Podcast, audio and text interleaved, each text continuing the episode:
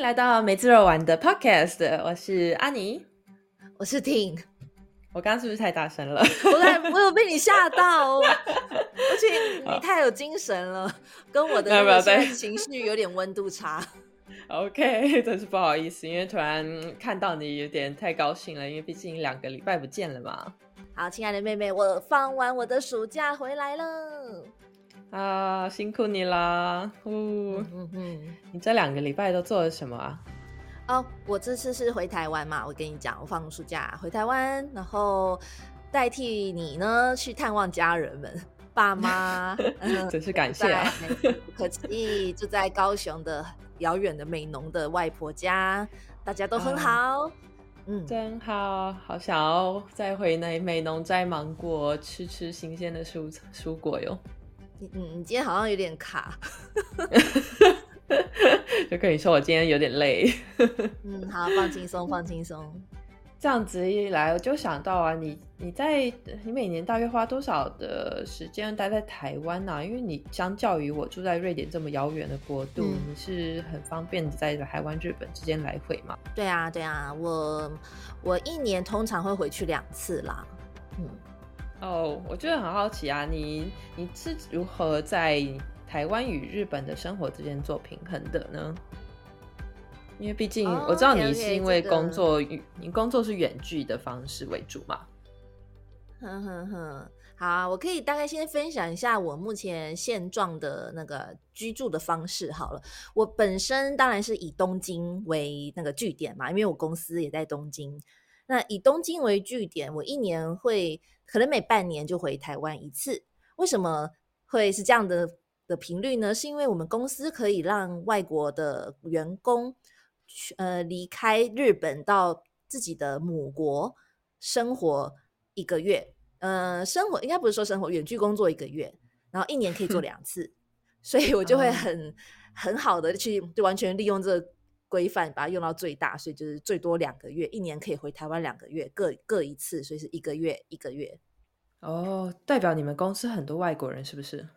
可能以二二十 percent 吧，就在全公司的那个日本人为主的这个公司里面。哦，那还算蛮多的。我想说，怎么会特别定制这样子一个一个政策给员工？嗯，很多其实虽然可以远距，但是规定只能在日本国内啦。那我们公司算是一个给吸引外国人才的福利啦，就让大家可以一年养回去两个月。嗯嗯，真的很棒。嗯，真好哦。虽然我我公司是相较于比较小，所以我们没有任何政策。因为我知道，像在欧洲一些大公司会由于呃，就是 tax 税务的问题，会不让外国人回到自己的国家工作。但这方面我没有太多做研究，但我就是相较于小公司，就还没有系统发展，没有那么完善，所以我回台湾的时候，他们都哦好啊，反正没什么问题啊，从听都没听过 之类的。嗯，我觉得我们公司会设这两个月也是有有原因的，就是跟也是跟税务有关。好像如果回台湾超过几个月，你就必须要缴台湾的税啊。公司表示说，公司必须那个税就变得很复杂，不是只给公司日本，还要给台湾，所以就。好像两个月还可以，不会有问题啊。对了，我要补充一下，虽然我说我现在生活是以东京为基地，然后一年里面有两个月在台湾，那剩下的十个月在东京，可是事实上也不是这样，剩下的十个月应该是说，其中会有一个月或是一些零碎的时间，我会选择到日本的乡下去移住，呃，就有点是在乡下体验一个月的生活，或是中间找一些其他的县市去。工作远距工作一周两周这样子，所以对我来讲像是多层生活吧，多据点生活，以东京为基地，然后嗯。两个月台湾，然后以及有一个月或其他个月会在台湾的呃讲错日本的一些乡下体验跟大都市不一样的生活形态，这点真的是很让人羡慕，因为听起来好像只有日本这个国家会有这样子的乡下移住体验机会呢。我才想问你嘞，你们瑞典有没有啊？啊，怎么可能会有呢？因为啊，因为你就住在乡下。呃，对我都主动搬过来了，政府觉得哎，你已经对啊，你已经促进当地经济了，好好，真 真棒，真的。不过很多人来到这个地方，是因为我这边非常伟大的一个健身中心，就是啊，这个设施让很多人决定留在这个城市。这可可能以后有机会可以来介介绍一下。看来是个运动之城，对啊，你可以到时候介绍一下。我们之前是不是有听你讲过你的移居体验呢？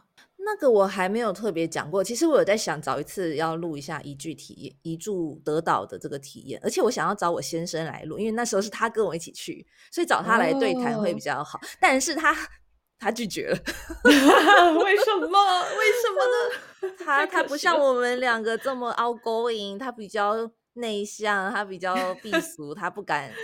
他不敢听到自己的声音，那 那你只好写一个访谈的日记了，然后自己录。我不知道哎，等他哪 天终于想通吧。我呵呵。好，那接着呢，我就很好奇啊，那为什么呃，应该说你为什么会选择在特定的某些季节回到台湾，或是回到东京呢？是因为该季节有什么特别的好处或原因，让你选择在那时候住在当地吗？首先。我在东京很明显的有，就是因为我们公司就在东京嘛，然后我们公司有规定，其实一周要回公司办公室一次，或是一个月要回去一次，看部门。嗯，所以在这样理由之下，我其实不太能够住离东京太远的地方。如果我每周都要回去一次，所以基本上东京还是我的基地。那不过在东京作为基地，其实有个很大的优势，因为东京是日本的交通的就是核心。从东京你可以飞到日本的很多地方，各个地方基本上都可以到达。所以像我这种那么喜欢去 vacation 或是去一住体验的人，住在东京反而方便去做这件事情。哦，嗯，对，成田机场啊、羽田机场啊，国内国外线都在嘛。那这是在东啊，另外东京很好玩嘛，you know。东京 应该说大都市都很好玩，有很多活动可以参加。这东京更是一个不断在更新自己的一个很很神奇的大城市。虽然人人也有点多，可是就在东京又好玩，朋友、公司、同事有来这里，所以要约也是很好约了。嗯嗯，呃，那那这是为什么我是以东京为据点的一个原因。那再是回回回台湾嘛，回台湾很多好处啊，我相信你也懂啊。定期的回台湾的好处就是回家吃台湾给爸妈养啊，对对对，给爸妈养，重新当小孩，耶，体 验家乡味。然后因为我们都住老家嘛，我们刚好家里还有点空房，我们两个都会住那边嘛，住那边那就吃喝玩乐都靠爸，没有啦，就是 靠爸靠爸，有有些资源那，很棒。嗯啊，再来，我觉得回家当然是要看亲戚，还有跟之前台湾的好友做，就嗯见个面啊，聊聊天啊。你应该也是一样嘛，保保持联络，不然我觉得我渐渐这个我这个人在台湾渐渐的消失了。呃，我是没有这个忧虑，对我你很近，呃，对我甚因为太近了，就算我不回台湾，反而觉得大家常常来找我玩，就比我自己还在台湾的时候更常见朋友，有时候。就大家都会来日本玩，嗯，对，有一个理由去拜访就顺便的。啊，另外我是觉得说，有时候住在东京，不管是东京还是哪，反正住久了之后总是会腻嘛。所以对我来讲，一年可以有两个月的机会远离习惯的东京生活，然后回到台湾去重新啊再一次体验，说哦，台湾相较物价还是比较便宜啊，还有到处都是好吃的台湾料理啊，嗯，还有当然还有爸妈的呵护嘛，所以就觉得。会让我 充电吧，充电，然后又可以重新喜欢上东京的日常生活。嗯，你讲到这一点，其实真的蛮重要的，有点像是给自己一个机会 reset，重新爱上你日常生活的一个地方吧。就像为什么大家就是在一个地方住久了，觉得疲倦的时候，常常会听到有人鼓励说，让去旅行啊，去旅行就会要失去的时候才会知道原来有的好，不是这样也不是这样讲，但是也不是说失去啦，就是当你就像爱呃男朋友、老公好了，他对你的好，一开始你会很感动，可是当每天都一样事情发生之后，我们的脑就是很贱啊，就会习惯这个好，习惯这个快乐，见了就变得就你没感觉了。那东京很好玩，可是我已经住到第五年之后，我觉得东京好无聊的时候，我就知道哦，我该回台湾了。回来之后，然后。被台湾的交通吓一跳之后，再回来东京 好好走哦，就开始 负面教材，就是哇，东京的空气真好，这种感觉。呃，也感谢台湾。我对我来说是觉得，在国外住了快半年之后，我上上次回台湾，第一次回去住三个月，然后远距工作，那一次真的让我重新认识了台湾一次，也真的感觉到就是用另一个不一样的角度去重新看待自己生长的家乡，那感觉真的很好，那时候真的超开心的。嗯，那回去之后有又重新爱上瑞典吗？嗯，回来之后就也是同时用另一个角度重新看待我为什么会选择留在这里啊，然后嗯，就是很多深层方面的思考了。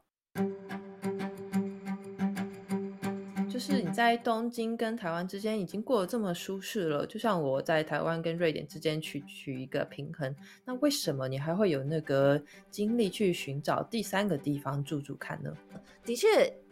一开始可以远距生跟工作的时候，一下东京，一下台湾，我会觉得好酷，可以体验两边不同的生活。可是这件事情过了三年之后，you know，它也成为我的一个日常。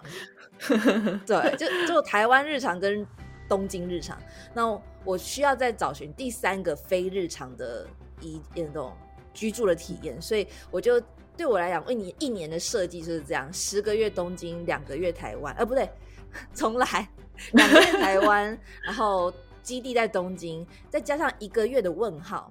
那个问号呢，就看我当时的心情，或是有什么因缘际会，谁邀请我啊之类的，我就会去那个地方移住，或者是去那个地方远距工作一两周这样子。嗯哼，那那那这边对我来讲才是真正的非日常。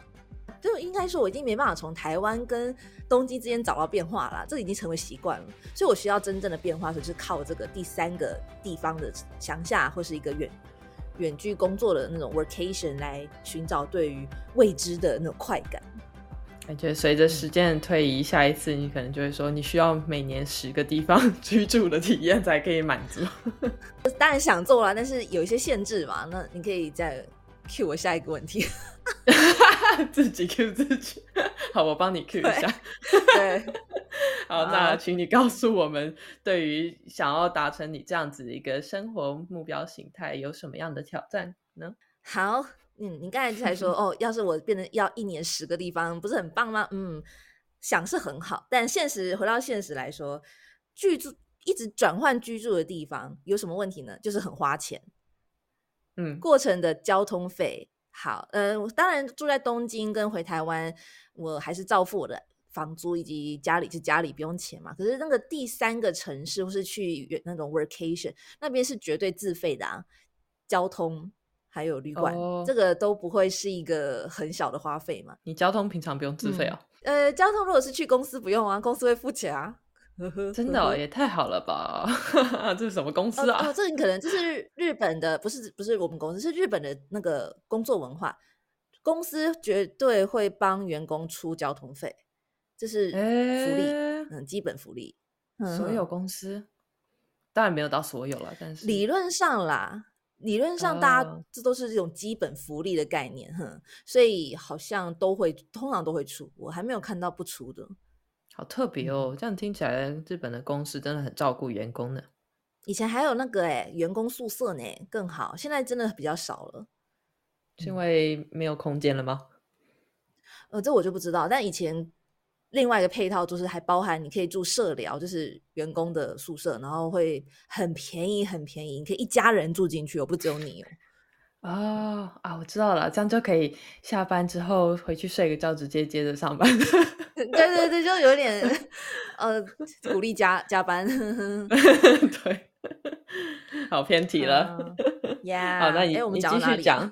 你刚刚讲到说，在那边所有都是自费嘛？对，很花钱，就是这种多据点生活很梦幻，没错，可以有很多变化，但也很花钱。再来就是很花体力。转嗯，坐车，例如前阵子最后一个大大体验就是去德岛，哇，超久的，从东京到德岛，我可能花了八小时才到那边。那哦，前体力体力还包括什么？到了一个新的环境、新的住宅，你你要住这么久的时间，其实也是要花时间去适应。嗯，枕头好不好睡呀？你能不能够像三好市？我上次一住的是山深山里面，叫三好市，得到了三好市，虫很多啊，晚上。忘记关庭院的灯，就发现打开外面是昆虫在开 party，好像在看到什么昆虫图 昆虫图鉴一样，就是呜吓死人了。就就是很多刺激，同时也是一种变呃压力嘛，变化就是压力，也是体力上的一种消耗啊。很多事情不是在你的控制之下。对对，虽然很心情是嗨的，可是它其实是耗体力的嘛，因为你不习惯这一切，so 可能会感冒啊，可能会生病啊，就也是一个呃算挑战吧。那哦。呀，哦，最后一个，最后一个是可能是我个人觉得是挑战，我没办法下定决心像你一样买房子，因为你觉得被限制在一个地方。限制虽然说我的确也是以东京为据点啦，可是我会一直有一种心中是有一种我还没有找到我可以定下来的地方，我还在寻找我真正想定下来的地方，这就是为什么我会有个第三层的这种。体验，其实我在寻找我会真正想要买房子的地方，可是，嗯，好难哦，没看到地方就好新奇，好新奇。那下一个嘞，就会一直找，一直找，一直找，就到现在，我都不确定我会不会买房子了，因为就真的很自由嘛。不买房子的话，租是最自由的状态嘛。嗯，也相较短期来说，是不是也比较便宜啦？就看每个人的人生设计吧。就以我的个性，至少短期内，我现在想想，好像不太适合买房子。那以你的状态，你可能你的人生设计就是要深耕深耕 U 没有这个运动的 城镇，那你很适合买房。对，就是看每个人的人生的想要的东西是什么。当然也跟就是你的伴侣的状况有关，因为我毕竟跟我男朋友就住在这啊。对我先生住台湾嘛，嗯，他主要的 base 在台湾，所以我也没办法擅自就。买了房子逼他付钱嘛，这是不行嘛？So 很多考量，突然就背债了 真的真的。所以对讲到的买房子，其实对外国人像我们这样外国人来说，也是不确定到底我们会真的在这个国家待一辈子吗？买了房子之后，要是未来没办法脱手，就是一个很大的负债嘛。So 嗯，好，这就是多据点生活的，要没办法立刻有没办法立刻决定要不要买房的这种。嗯，困也不算困境啦，现象。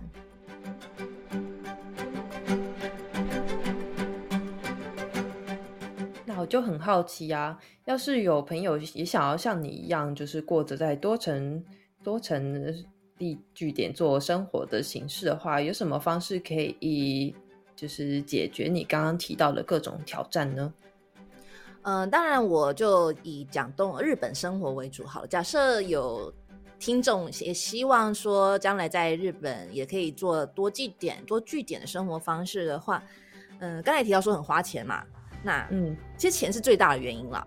所以我这边有几个推荐的方法，可以去让你聪明的省钱。首先，第一点就是就省钱嘛，节约生活嘛，这个每个人有每个人的方式啦，看看可以节什么地方就节什么地方。嗯，以我个人的例子来说。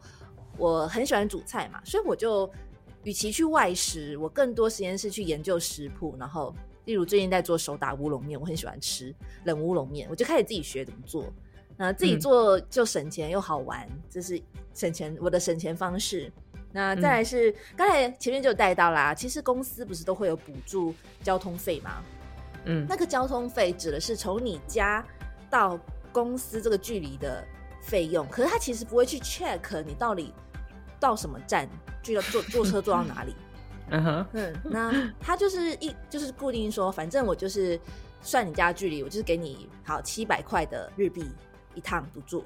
那我通常呢就会利用这个模式，假设我朋友说，哎，要找找我找我吃饭，那我就会故意选那天先去公司工作一下，这样我就符合公司说，哦，你有来公司上班的一个记录。那然后接着再跟朋友约说我们公司附近见。那所以说那一天我去找朋友吃饭的车钱呢，就有点是公司帮我 cover 了这种感觉啊，聪明就是无缝接轨了。或者是选在我家跟公司之间我一定会经过的点，在我朋友圈那边找我之类的，然后我 就可以小小对对对小小的得到一种我的交通费今天是补助的，这嗯找朋友的钱比较便宜。啊，这是我还做的嘛？那我还有，你想讲什么？我记得你之前有提到一个节税的方式啊，对我就是要讲节税的方式。嗯，这边我不会讲很细，不过在日本想要节税有几个方法，其中一个就是叫做故乡纳税，可以就有故乡纳税的方式呢，就可以呃省将近一个月的税金，类似啊这种感觉。然后还有很多节税方法可以依个人情况去研究。所以来日本工作不要傻傻的一直付税金，你一定要去买一本讲节税的书啊，然后研究一下自己的情境，可以例如你需要抚养你先生或是抚养你太太，那你可以节税。嗯嗯，为什么先生太太需要抚养？因为没有工作吗？对对对，前提当然是他没工作，或是他一个月的薪水没有超过日币十万的话，这个人可以放进你的抚养口袋里面。那你的财、你的年收呢，就会有一定的额度被扣掉，说哦，这是你需要抚养你先生的，所以你本来一百万的年收变成七十万，然后再用这七十万去算税金的话，相加就变少很多嘛，少一些。嗯，这就是一些节税的方案，还有很多说就是。为了省钱，请努力去思考节税的策略。嗯，这是我推荐的一件事。我记得有之前有一个网站很特别，说可以跟当地的农夫买农产品，也可以节税。哦，这就是我讲故乡纳税。哦，我刚才讲故乡纳税，故乡纳税就是你你刚才讲的那个案例案子案例。OK。觉得很苦，因为我想说能够免费吃当地农夫种的葡萄，就 真的是很好。也不能算免费啦，就是你把你要付给政府的税呢，付给了那边的当地的地方政府，这样。对啊，因为这个就是你本来就可能需要买的日常食品啊。嗯嗯。刚才讲就是比较大家都可以执行的节税的方法，呃，省钱的方法。那再来第二个是。我会蛮推荐往极简主义、极简人生去实呃实行的一个生活方式。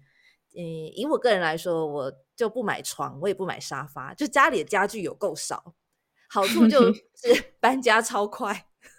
有，我有体验到你的家具很少这件事。对对对，哎，床呢，床来，那个床垫拿出来打开来给你睡，那就。听有多夸张吗？夸张到我上次住在他家的时候，只是想吃个布丁，竟然连小汤匙都没有。我就说，我要帮他买个小汤匙，不行，他可能会生气。哦，我买了，我买了，我最近买了。哦，好，太好了，自己感觉到很不方便了吧？我那时候的确只有两根汤匙，都是大汤匙，一人一根。对呀，我想怎么挖呀？因为我不吃布丁哦。谁知道你要吃？啊，总之我后来有买了啦，的确挖果酱是很方便。是是，知道就好。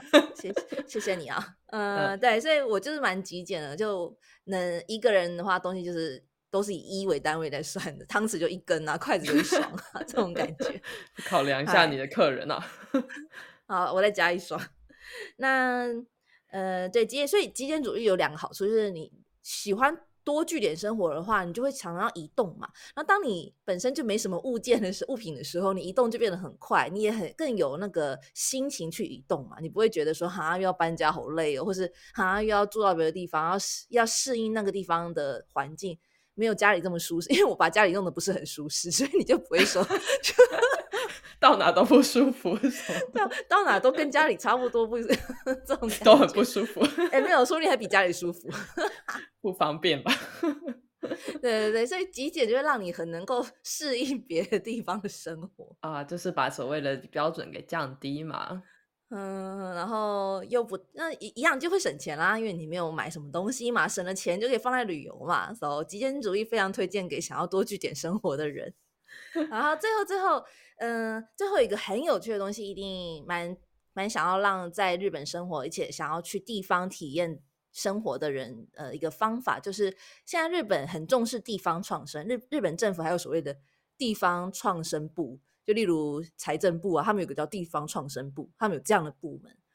然后，对，然后那边有一大，呃，也不能讲一大堆，但是有一定的经费在支援地方乡镇的这些小城市，说他们可以办一些移住体验、移住的 program，来协助住在大都市的人们。到当地去住个一周或者一个月，然后进而让他们开始能够有开始思考说，哎，我要不要搬离他搬离东京啊？然后就搬到德岛啊乡下去促进地方经济啊，这样他们有这样的一个 program 哦，所以嗯，非常推荐大家先去找那 program 补助哪些地点，然后甚至是很多是免费的，有些住宿甚至是免费的。那用那个方案都免费，对对对，嗯，好，以我上次的经验来说，我在德岛三好市嘛，我住了一个月，然后我只需要付日币三万块的房租，日币三万，台币一万。嗯，先这样讲哈，我住在东京，一个月就，呃，去你住东京的随便一个旅馆，一天就要五千到一万日币。嗯，OK，所以用三万你在东京的旅馆，你只能住三天到五天，但是我用三万呢，在那个德岛住了一个月，三十一天。不过也相较是因为当地比较偏僻，所以价钱嗯不是是有被补助的，那一定是政府补助，他们盖了一栋很漂亮的木造房。还不是小地方哦，是一大栋房子哦，八十平方公尺，就住到又大又好，然后又很便宜。然后当地政府因为有补助，所以他们还免费提供很多在地旅游，开车载我们到处跑。嗯，这真的很划算，跟你直接自己订旅馆加自己找行程，这这个钱是不可能的，这么便宜是不可能的。他们这样大费周章是希望都市人搬过去，并且从事当地的工作喽。嗯，也有很多 program，有的的确从事当地工作再给钱。那最常看到案例就是搬过去一个人补助一百万日币，然后如果在当地就职的话，可能再给你个六十万或者二十万作为奖励金，谢谢你的工作。但是你也可以远距工作没关系，就是东京的公司，但是你住在乡下，嗯，也有就就看你他们有很多方案，然后你越符合他们期待的样子，他就给你更多钱。嗯嗯，so 但。不是那每个人都会轻易决定搬家就搬到地方嘛，所以他们有一定的 budget 是让大家做一住体验的，一次一个人只能住一次啊，通常有限额，有的 一辈子就这一次，或是一辈子两次，这个可以问。哎，不知道有没有一个网站，就是收集所有日本的移住体验地区，然后就可以连成一个环日本的 活动，这样子你在那边住个一年都没问题啊。哎，我真的有看有啊，就有啊，有这个网站是有的，我就是在那种网站找啊。啊，这样。北海道超多的，像是你就北海道，我还看过一年方案，住北海道的某个乡下，一年只要日币二十万，就真的是超便宜，一年哦。嗯，哇塞，然后还送你一块田，不是送你啦，就这一年你有一个田可以耕，他是想要鼓励耕种的，他每个有不同的主题。鼓励创业的，鼓励耕种的，鼓励来生小孩的，就是各种。哦，哇，还可以选生活的主题风格，是不是限定有日本签证的人才可以申请？哦，我就有问他，因为他毕竟不是旅游，所以通常你没有在日本有一定工作的事实啊，或什么，或者你是来玩的啊，他通常不会让你申请。哎，那阿尼，瑞典的生活最近还好吗？有什么有趣的事情跟跟我分享一下吧？好啊，就在大约三小时之前，我做了一件非常有趣的事情，跟我当初我们在聊秋季展望的事情有关。你要猜猜看是什么吗？啊，我知道啦，制造小猫，对不对？耶，没错，我终于给我的波比找到新郎了。哦，而且新郎的名字就叫做。辛巴，嗯，你说狮子王的辛巴吗？没错，跟我们家的狗名字一模一样，呵呵。哦，呵呵，就是每次波比发情的时候，都贴的那只辛巴狗非常的近，就好像他很想要请他当新郎，但辛巴狗都觉得很烦哦。现在辛巴狗想说的是，这是跨种族，我们没我没办法。因为波比真的是，就是他发情的时候，脸会贴着辛巴，然后手会放在他的头上，说：“喵，辛巴要不要来一下？”辛巴应该很觉得被性骚扰了。对，没错啊，总之很高兴啊，现在就是终于有种给他终成眷属了的感觉。我给他找了一只布偶猫，那波比它本身也是布偶加上缅因猫的混种，所以我希望生出来小猫会非常可爱喽。哦，这个找对象是免费，就找到一只有这种猫的人就送送过去吗？呃，没有哦，哦，这个就像在这个就像在买那个 bisex 一样，很贵的呢，要付两千块克朗。就是交配费了，然后刚刚那个 对方还还很正式的，就是说哦，我要列印那个契约书，这样我们可以签，就是签名，这样可以对对方都有保障。如果这次交配失败，下次可以再再来试一次。你说免费再来一发吗？呃，没有，就是这次一次付付清现金这样子。